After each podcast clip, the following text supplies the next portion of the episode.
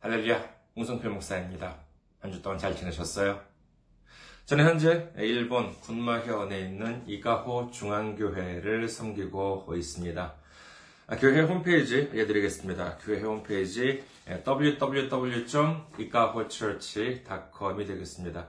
www.ikahochurch.com 이곳으로 오시면은 저희 교회에 대한 안내 말씀 그리고 주일 설교 말씀을 들으실 수가 있습니다. 그리고 주일 설교 말씀은 동영상 사이트 유튜브 그리고 팟캐스트 팟빵을 통해서도 음성으로 여러분들께 전해드리고 있습니다. 그리고 교회 메일 주소 알려드리겠습니다. 교회 메일 주소 이카호처치 골뱅이 gmail.com입니다. 이카호처치 골뱅이 gmail.com 이곳으로 보내주시면은 제가 언제든지 직접 받아볼 수가 있습니다. 그리고 교회 소식지를 저희가 메일로 일주일에 한 번씩 보내드리고 있는데 받아보시기를 원하시는 분들도 이쪽으로 연락을 주시기 바라겠습니다. 그리고 선교 후원으로 섬겨주실 분들을 위해서 안내 말씀 드리겠습니다. 먼저 한국에 있는 은행이죠. KB 국민은행입니다. 079-21-0736-251입니다. KB 국민은행 079-21-0736-251가 되겠습니다. 그리고 일본에 있는 은행으로 직접 섬겨주실 분들을 위해서 안내 말씀드리겠습니다. 군마은행입니다. 어, 지점번호는 어, 190, 계좌번호는 1992256입니다. 이곳은 일본에 있는 은행이, 은행이에요. 군마은행 지점 번호가 190, 계좌 번호가 1992256이 되겠습니다. 저희 교회는 아직까지 재정적으로 미자립 상태에 있습니다. 그래서 여러분들의 기도와 선교 후원으로 운영이 되고 있습니다. 여러분들의 많은 기도, 많은 관심, 그리고 많은 섬김 기다리고 있겠습니다. 지난주에도 귀하게 선교 후원으로 섬겨주신 분이 계셨습니다. 한국의 이승현님께서 귀하게 선교 후원으로 섬겨주셨습니다. 감사합니다. 아, 정말 큰 힘이 됩니다. 하나님의 놀라운 축복과 넘치는 은혜가 함께 하시기를 주님의 이름으로 축원드립니다. 오늘 함께 은혜 나누실 말씀 보도록 하겠습니다. 함께 은혜 나누실 말씀 고린도전서 1장 22절에서 25절까지의 말씀입니다. 고린도전서 1장 22절에서 25절 말씀 봉독해 드리겠습니다. 유대인은 표적을 구하고 헬라인은 지혜를 찾으나 우리는 십자가에 못 박힌 그리스도를 전하니 유대인에게는 거리끼는 것이요 이방인에게는 미련한 것이로 되 오직 부르심을 받은 자들에게는 유대인이나 헬라인이나 그리스도는 하나님의 능력이요 하나님의 지혜니라. 하나님의 어리석음이 사람보다 지혜롭고 하나님의 약하심이 사람보다 강하니라. 아멘. 할렐루야. 주님을 사랑하시면 아멘 하시기 바랍니다. 아멘. 오늘 저는 여러분과 함께 의지해야 할 지혜와 능력이라는 제목으로 은혜를 나누고자 합니다. 지난 2월 4일, 혹시 무슨 날이었는지 기억하십니까? 예, 절기상으로 입춘이었습니다만은, 2020년 2월 4일, 그날 아침이 되니까는 드디어 시작되었습니다. 뭐냐 하면 바로 꽃가루 알러지 증상입니다. 절개 맞게 꽃가루가 날리기 시작한 것인지 아니면 또 절개 맞게 제 몸이 반응하기 시작한 것인지는 모르겠습니다만 그 전에도 코가 좀 근질근질 거리기는 했어요. 어, 근데 그, 그래서 뭐, 어, 감기 기운인가 했는데, 아, 이제 확신이 왔습니다. 틀림없어요. 바로 그 꽃가루 증상입니다. 꽃가루 알러지를 앓기 시작한 건 제가 그 2015년 3월에 일본에 다시 와서부터예요. 어렸을 때 제가 일본에도 이제 어렸을 때 살았습니다만은 그때는 전혀 꽃가루 알러지를 앓지 않았습니다. 그리고 한국에 있을 때에도 뭐 꽃가루 알러지를 앓지는 않았거든요. 그런데 2015년 3월 달에 딱 이렇게 오니까는 그때부터 이렇게 코가 막히기 시작을 하고 그러더라고요. 그러다 보니까는요, 이제 좀 5년 차가 된 셈인데, 근데 이제는 좀 이제 감기와 이 꽃가루 알러지의 분별을 좀 이렇게 할 수 있을 것 같습니다. 제가 좀 어, 원래 코가 좀 신통치 않아서 맨날 이렇게 좀 그 코가 막히고 찌릿찌릿대고 이제 그러기도 합니다만은 이 꽃가루 알러지와는 좀 달라요. 뭐가 다르냐 하면은요, 바로 그 특유의 냄새가 느껴집니다. 이 냄새가 꽃가루 자체의 냄새인지 아니면은 제 코 안에서 꽃가루 알러지의 반응이 일어남으로 인한 냄새인지 아무도 후자 같긴 합니다만은요. 아무튼 이 꽃가루 알러지 증세 특유의 냄새가 이렇게 느껴지기 시작해요. 예년 같았으면은요, 어, 그래도 이렇게 좀 더 버텨보기도 했겠습니다만은, 특히 지난해, 2019년, 지난해에는 정말 참 고생이 이렇게 좀 심했기 때문에 올해는 좀 겁이 나가지고 비교적 좀 일찍 병원을 찾아서 이제 처방을 받았습니다. 그 알러지라고 하는 것이 이게 무엇입니까? 이 그 몸에 어떤 안 좋은 균이나 물질 같은 것이 들어왔을 때 우리 몸은 우리 스스로를 지키기 위해서 이런 것들을 몸 바깥으로 안 좋은 것들을 이렇게 몸 바깥으로 이렇게 몰아내려고 하는 증상. 말하자면 대단히 뛰어난 작용이라고 하는 것이 이제 우리 몸은 다 갖추어져 있습니다만. 그래서 이제 감기 걸렸을 때 같은 보면은요 이렇게 기침이나 재채기 콧물 같은 것이 이렇게 막 나오는 것도 이 몸속에 들어있는 이게 안 좋은 것들을 이렇게 바깥으로 그 내보내려고 하기 때문이라고 합니다. 그런데 일반적으로 뭐 알러지라고 하면은 물론 이제 뭐 꽃가루 어, 또는 이제 뭐 특정 약 의약품 뭐 약에 대한 알러지도 있겠습니다만은 음식에 대한 알러지에도 상당히 많이 있다고 알고 있습니다. 그중 대표적인 것이 달걀 알러지, 그리고 우유 알러지 같은 것이 아닐까 합니다. 사실 달걀이나 아, 우유 같은 것은 본래 사람한테 있어서 해로운 게 아니지요. 해롭기는커녕 일반적으로는 영양가가 높은 음식, 아주 좋은 음식으로 이해되고 있는 것이 바로 이 달걀이나 우유라고 할 수 있겠습니다. 그런데 어떤 사람한테 있어서는 이것이 전혀 해롭지도 않은데도 불구하고 해로운 물질이라고 몸이 판단을 해서 막 바깥으로 막 내보내려고 하는 증상이 일어나기도 하고 또 그러다 보니까는 이 몸 여기저기에 이상 증세가 나타나기도 한다는 것입니다. 자, 그렇다면은 이 시점에서 우리에게 있어서 이 믿음이라고 하는 것은 어떨까 하는 생각을 해 보았습니다. 여러분, 예수님 믿기 쉬우십니까? 믿음 생활을 하는 데 있어서 전혀 불편함이 없고, 우리가 살아가는 데 있어서 항상 은혜와 감사와 찬송이 만 넘치십니까? 그렇다면은 정말 그야말로 다행스러운 일이지요. 하지만은요, 어떨 때 보면은 이 예수님을 믿고 신앙생활을 한다는 것이 좀 불편하게 느껴질 때가 있는 것도 사실입니다.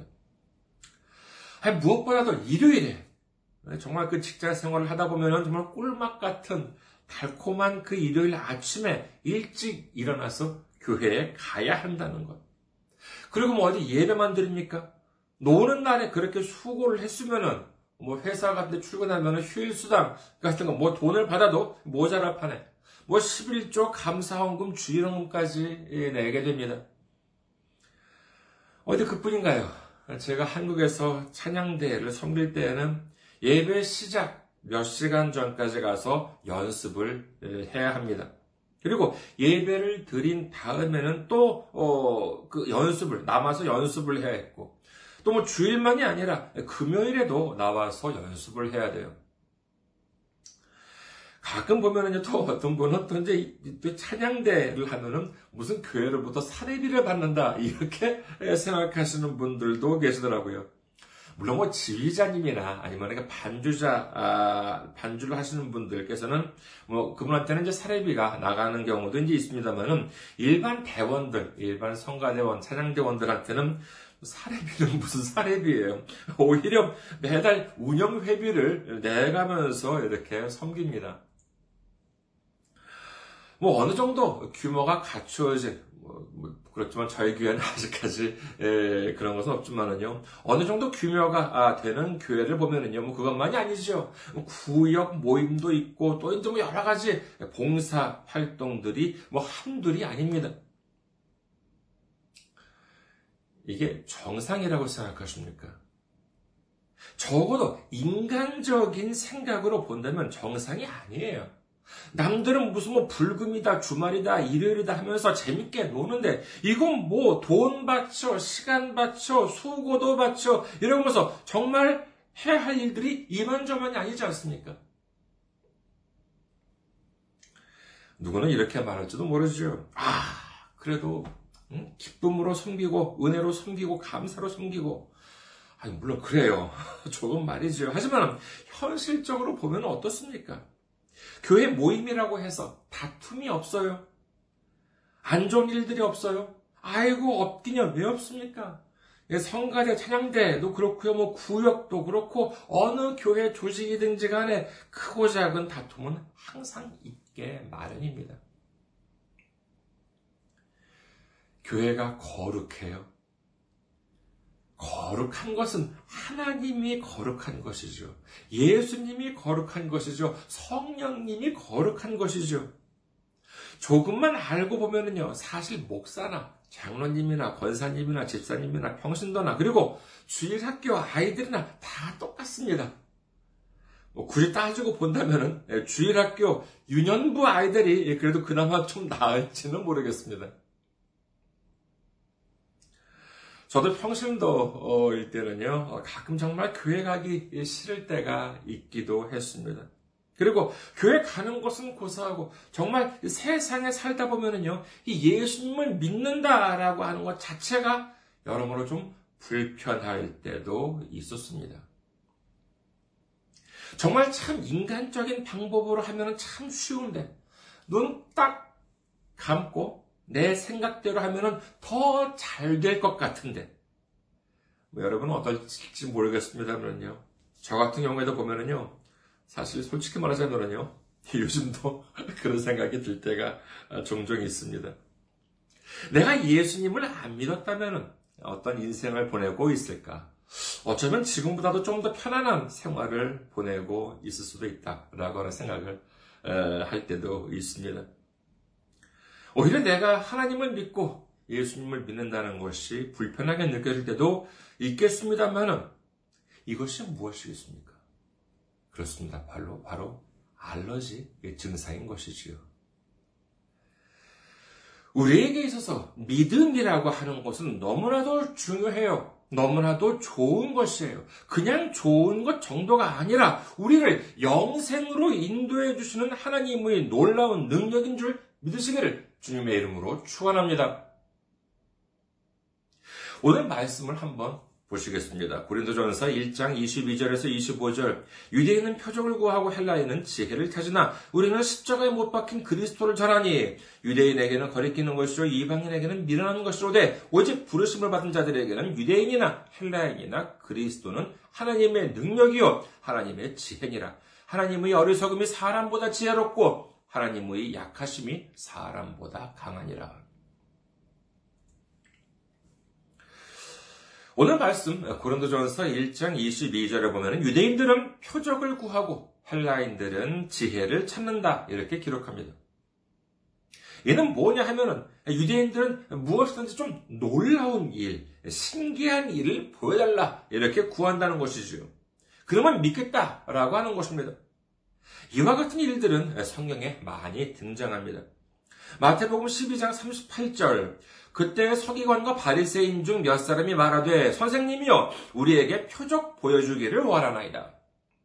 마태복음 16장 1절 바리새인과 사두개인들이 와서 예수를 시험하여 하늘로부터 오는 표적 보이기를 청하니 누가복음 11장 16절 또 더러는 예수를 시험하여 하늘로부터 오는 표적을 구하니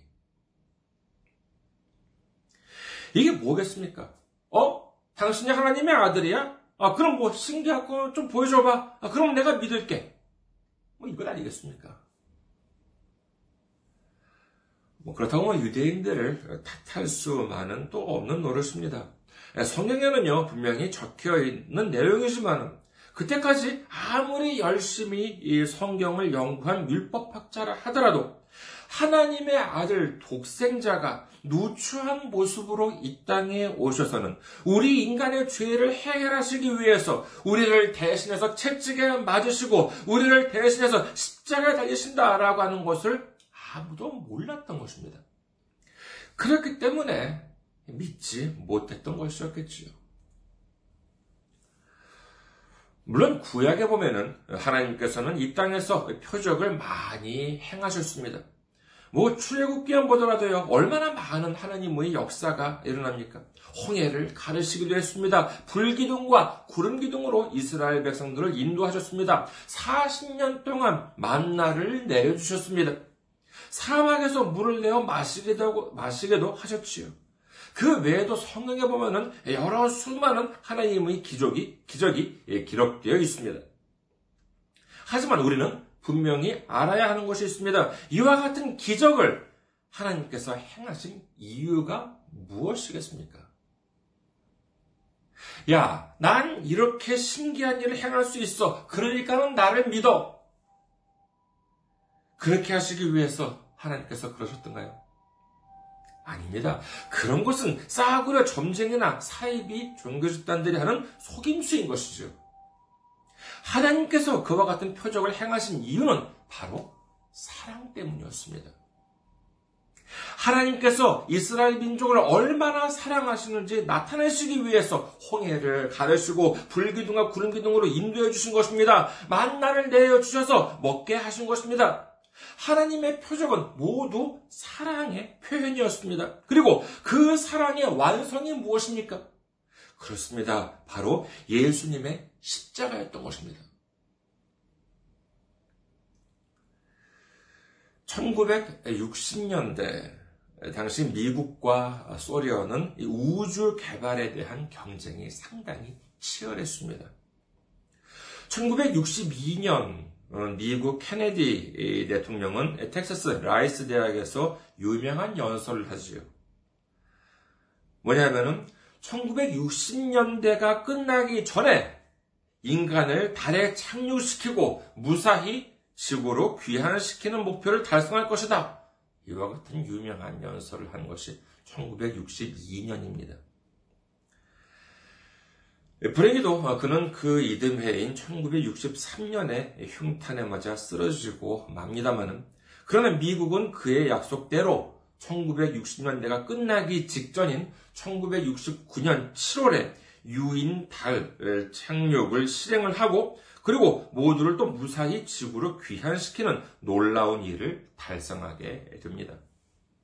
이것이 바로 아폴로 11호 계획이죠.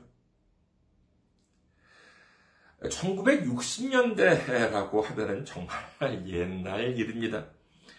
그 로켓에는 이제 컴퓨터가 탑재되어 있었다고 합니다만은 뭐 그때는 뭐 일반 사람들은 컴퓨터 그게 뭐 어떻게 생긴 건데 막 이제 이와 같이 생각할 때 정말 컴퓨터가 뭔지도 잘 모르는 그럴 그런 시대였다고 할 수 있겠지요. 그때 당시 이 아폴로 11호에 탑재되어 있던 컴퓨터의 성능은 지금 우리가 가지고 있는 뭐 이렇게 스마트폰보다도 훨씬 떨어지는 정도의 수준. 그, 여러분 혹시 그거 아십니까? 그, 일본에서 옛날에 만들어진 패밀리 컴퓨터, 패미콘, 슈퍼 마리오, 뭐 이제 이런 것이 아주 옛날 그 컴퓨터가 있었는데, 그 컴퓨터 오락기죠. 텔레비전 게임, 이렇게 그건데, 그 컴퓨터 정도 되는 아주 정말 지금으로 본다 그러면 아주 원시적인 그 기초적인 그 컴퓨터 정도라고 하는데, 그 정도의 성능을 가지고 있었다는 것입니다. 그런 정도의 성능의 컴퓨터를 가지고 달에 무사히 착륙하고 그리고 돌아왔다라고 하는 것은 정말 그야말로 기적이라고 하는 어떤 전문가의 말을 들어본 적이 있습니다. 그런데 말이에요. 어, 그러다 보니까 지금까지도 이 점에 대해서 여러 가지 의혹이 나오고 있다고 합니다. 그게 뭐냐 하면은요. 여러분들 중에서도 좀 이렇게 들어보신 적이 있으신지 모르겠습니다만은 정말 인류가 그때 달에 간 게 맞냐는 거예요. 그러면서 어떤 사람들은 아 사실 그때 달에 갔다는 것은 완전히 나사 미 항공우주국의 거짓말이고 달에 착륙한 사진이나 영상은 어디 그 지구상에 있는 어디 그 스튜디오에서 찍은 것이다. 이렇게 주장하는 사람들이 아직도 많이 있다고 합니다. 그리고 그뿐만이 아니라 이 나사에서 찍은 어떠한 영상, 근데 그 중에서 보면은 아 어떤 거는 저, 아, 저거는 지구 밖 생물체가 찍힌 것인데 나사는 이걸 숨기고 있다. 뭐 이제 이런 음모론을 제기하는 사람들도 꽤 있다는 거예요. 그래서 나사는 이와 같은 주장이 있을 때마다 아, 그때마다 적극적으로 이렇게 해명을 하고 반론을 하고 설명을 해 왔습니다만은 2001년부터는 이와 같은 주장에 대해서 반박을 모두 중단했다고 합니다. 그 이유는 뭐냐 하면은 아무리 증거를 제시하고 자세하게 설명을 하고 해도 안 믿는 사람들은 안 믿는다는 거예요. 지금까지 사람들이 달에 착륙한 것이 몇 번이라고 생각하십니까? 아까 말씀드렸던 1969년 어, 어, 아폴로 11호가 달에 착륙한 것은 7월 달이었습니다만은요. 그해 11월에 12호, 71년 1월에는 14호, 또 그해 같은 71년 7월에는 15호, 72년에는 72년 4월에는 16호, 72년 12월에는 17호까지 총 6번이나 아, 인류는 달에 착륙을 했다고 합니다. 그리고 그뿐만이 아니라 여러 가지 조사들도 하고 그리고 증거로 돌멩이들, 달에는 돌멩이들도 이제 가져오기도 했습니다. 그럼에도 불구하고 이를 믿지 않는 사람들이 아직도 많다는 것입니다. 이처럼 50년 전에 사람이 달에 몇 번씩이나 갔다 왔다고 하는 사실도 믿지 못하는 사람들이 이처럼 많은데 하나님의 아들이 이 땅에 오셨다라고 하는 것을 믿지 못했다 하더라도 그래요. 뭐 어쩌면은 어, 자연스러운 일인지도 모를 일이죠. 그래서 예수님께서는 뭐라고 말씀하십니까? 마태복음 16장 4절 악하고 음란한 세대가 표적을 구하나 요나의 표적밖에는 보여줄 표적이 없느니라 하시고 그들을 떠나가시니라. 너희들이 무슨 표적을 본다 하더라도 어차피 믿지 않을 거야. 그러니까 요나의 표적, 즉 이런 큰 물고기에 삼켜졌다가 사흘 만에 나온 요나처럼 내가 십자가에서 죽고 사흘 만에 부활하는 표적밖에는 보여줄 게 없다. 이렇게 말씀하신 것입니다. 그 이유는 예수님의 십자가야말로 우리의 죄를 대신해서 해결해 주시는 하나님의 사랑이요. 예수님의 부활이야말로 우리의 죄사함을 증명해 주시고 우리를 영생으로 인도해 주시기 때문인 줄 믿으시기를 주님의 이름으로 축원합니다. 이를 모르는 유대인들은 예수님을 전하면 제대로 믿을 생각도 없으면서 맨날 표적을 구했다는 것입니다. 그뿐만이 아니라 유대인들에게 예수님을 전하면은요 대단히 불편해하는 이유가 아, 있습니다. 그 이유가 무엇이겠습니까? 그렇습니다.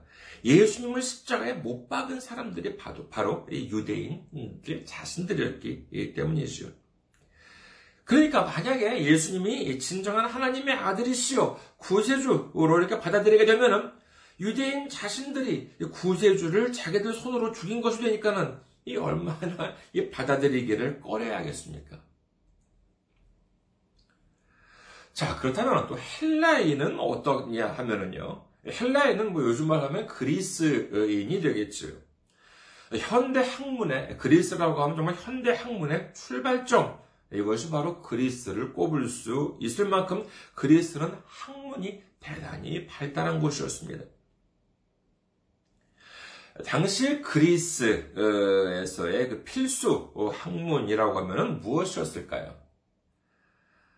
어, 이렇게 질문을 하면은요, 어, 뭐 철학이라고 하실 수도 있겠습니다만은 뭐 동양에서는 그렇잖아요. 뭐 사서라고 하면은 노노, 어, 맹자, 아, 대학, 중용, 문제 이렇게 이런 것을 꼽습니다만은 서양에서의 그 은은 사과라고 하면은 천문학, 수학, 음악, 그리고 어, 기하학이라고 하는 그 네 개를 이제 꼽았습니다. 그리고 여기에서 이제 문법과 수사학 변증론이 더해지고 해서 이제 7과가 되는 것인데 이처럼 그리스는 정말 그야말로 세상적인 학문이 상당히 발달한 이와 같은 학문이 모두 발달한 나라가 바로 이 그리스였다는 것이지요. 사실 우리가 한마디로 뭐 수학 이라고 하면은 무슨 뭐 문제를 이렇게 뭐 수학 공식에 대입을 해가지고 이렇게 풀어서 딱 답을 다 얼마 이렇게 이제 내는 것이 수학이라고 생각하는 경우가 많습니다만은요. 어떤 수학자의 말을 빌리자면은 그거는 수학이 아니라 산수라고 한다는 것입니다. 자, 그러면 진정한 수학은 뭐냐라고 하면 그것은 바로 증명이라고 한다는 것이죠.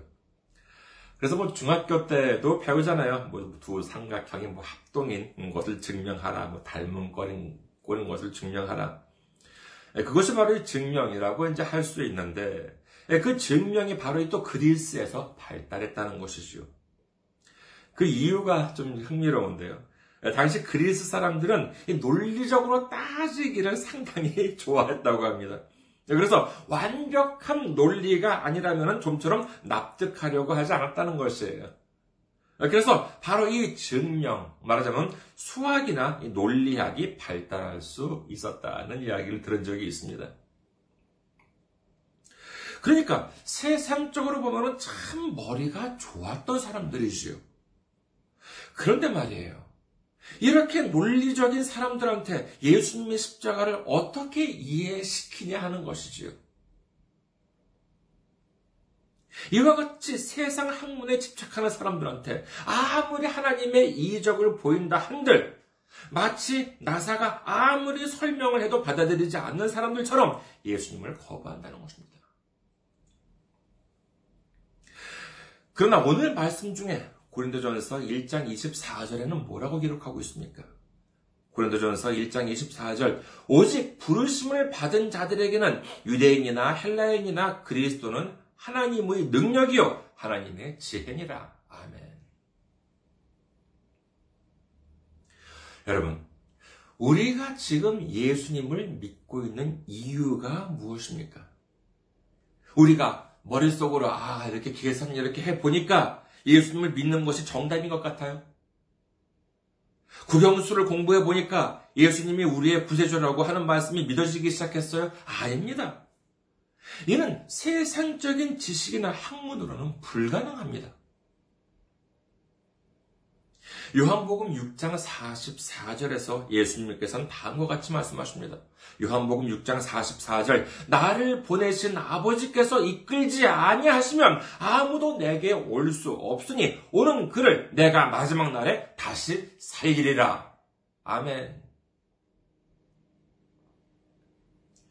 우리가 예수님을 믿고 예수님을 구주로 영접한 이유는 다름 아닌 하나님께서 우리를 예수님께로 이끌어 주셨기 때문인 줄 믿으시기를 주님의 이름으로 축원합니다. 세상 사람들은 아 표적을 보여라, 기적을 행하라, 논리로 증명하라, 이치로 설명하라 라고 하지만은 세상적인 감정이나 지식에 얽매이게 되면은 아무리 놀라운 기적을 보여도 아무리 창세기부터 요한계시록까지 설명을 해도 안 받아들이는 사람들은 분명히 있습니다. 그러나 하나님의 부르심을 받아서 예수님을 구주로 영접한 사람들에게 있어서는 유대인이건 헬라인이건 동양인이건 서양인이건 간에 예수님의 복음이 하나님의 능력이요 하나님의 지혜가 되는 줄 믿으시기를 주님의 이름으로 축원합니다. 우리가 복음을 세상적인 잣대로 생각한다면 이는 우리 몸 안에서 알러지 반응이 일어납니다. 자꾸 이를 거부하려고 해요. 그러나 복음을 세상적으로가 아닌 믿음으로 받아들이는 순간 우리에게 진정한 지혜와 진정한 능력이 되는 것입니다. 오늘 말씀 마지막에 보면은 다음과 같이 기록합니다. 고린도전서 1장 25절 하나님의 어리석음이 사람보다 지혜롭고 하나님의 약하심이 사람보다 강하니라. 이 세상에서 아무리 지혜롭다 하더라도 하나님보다 지혜로울 수는 없습니다. 마찬가지로 이 세상에서 아무리 힘이 강하다 하더라도 하나님보다 강할 수는 없는 것입니다. 누구보다 지혜롭고 누구보다 강하신 하나님께서 우리를 인도해 주십니다. 우리를 사랑해 주십니다. 우리를 책임져 주십니다. 믿으시면 아멘 하시기 바랍니다.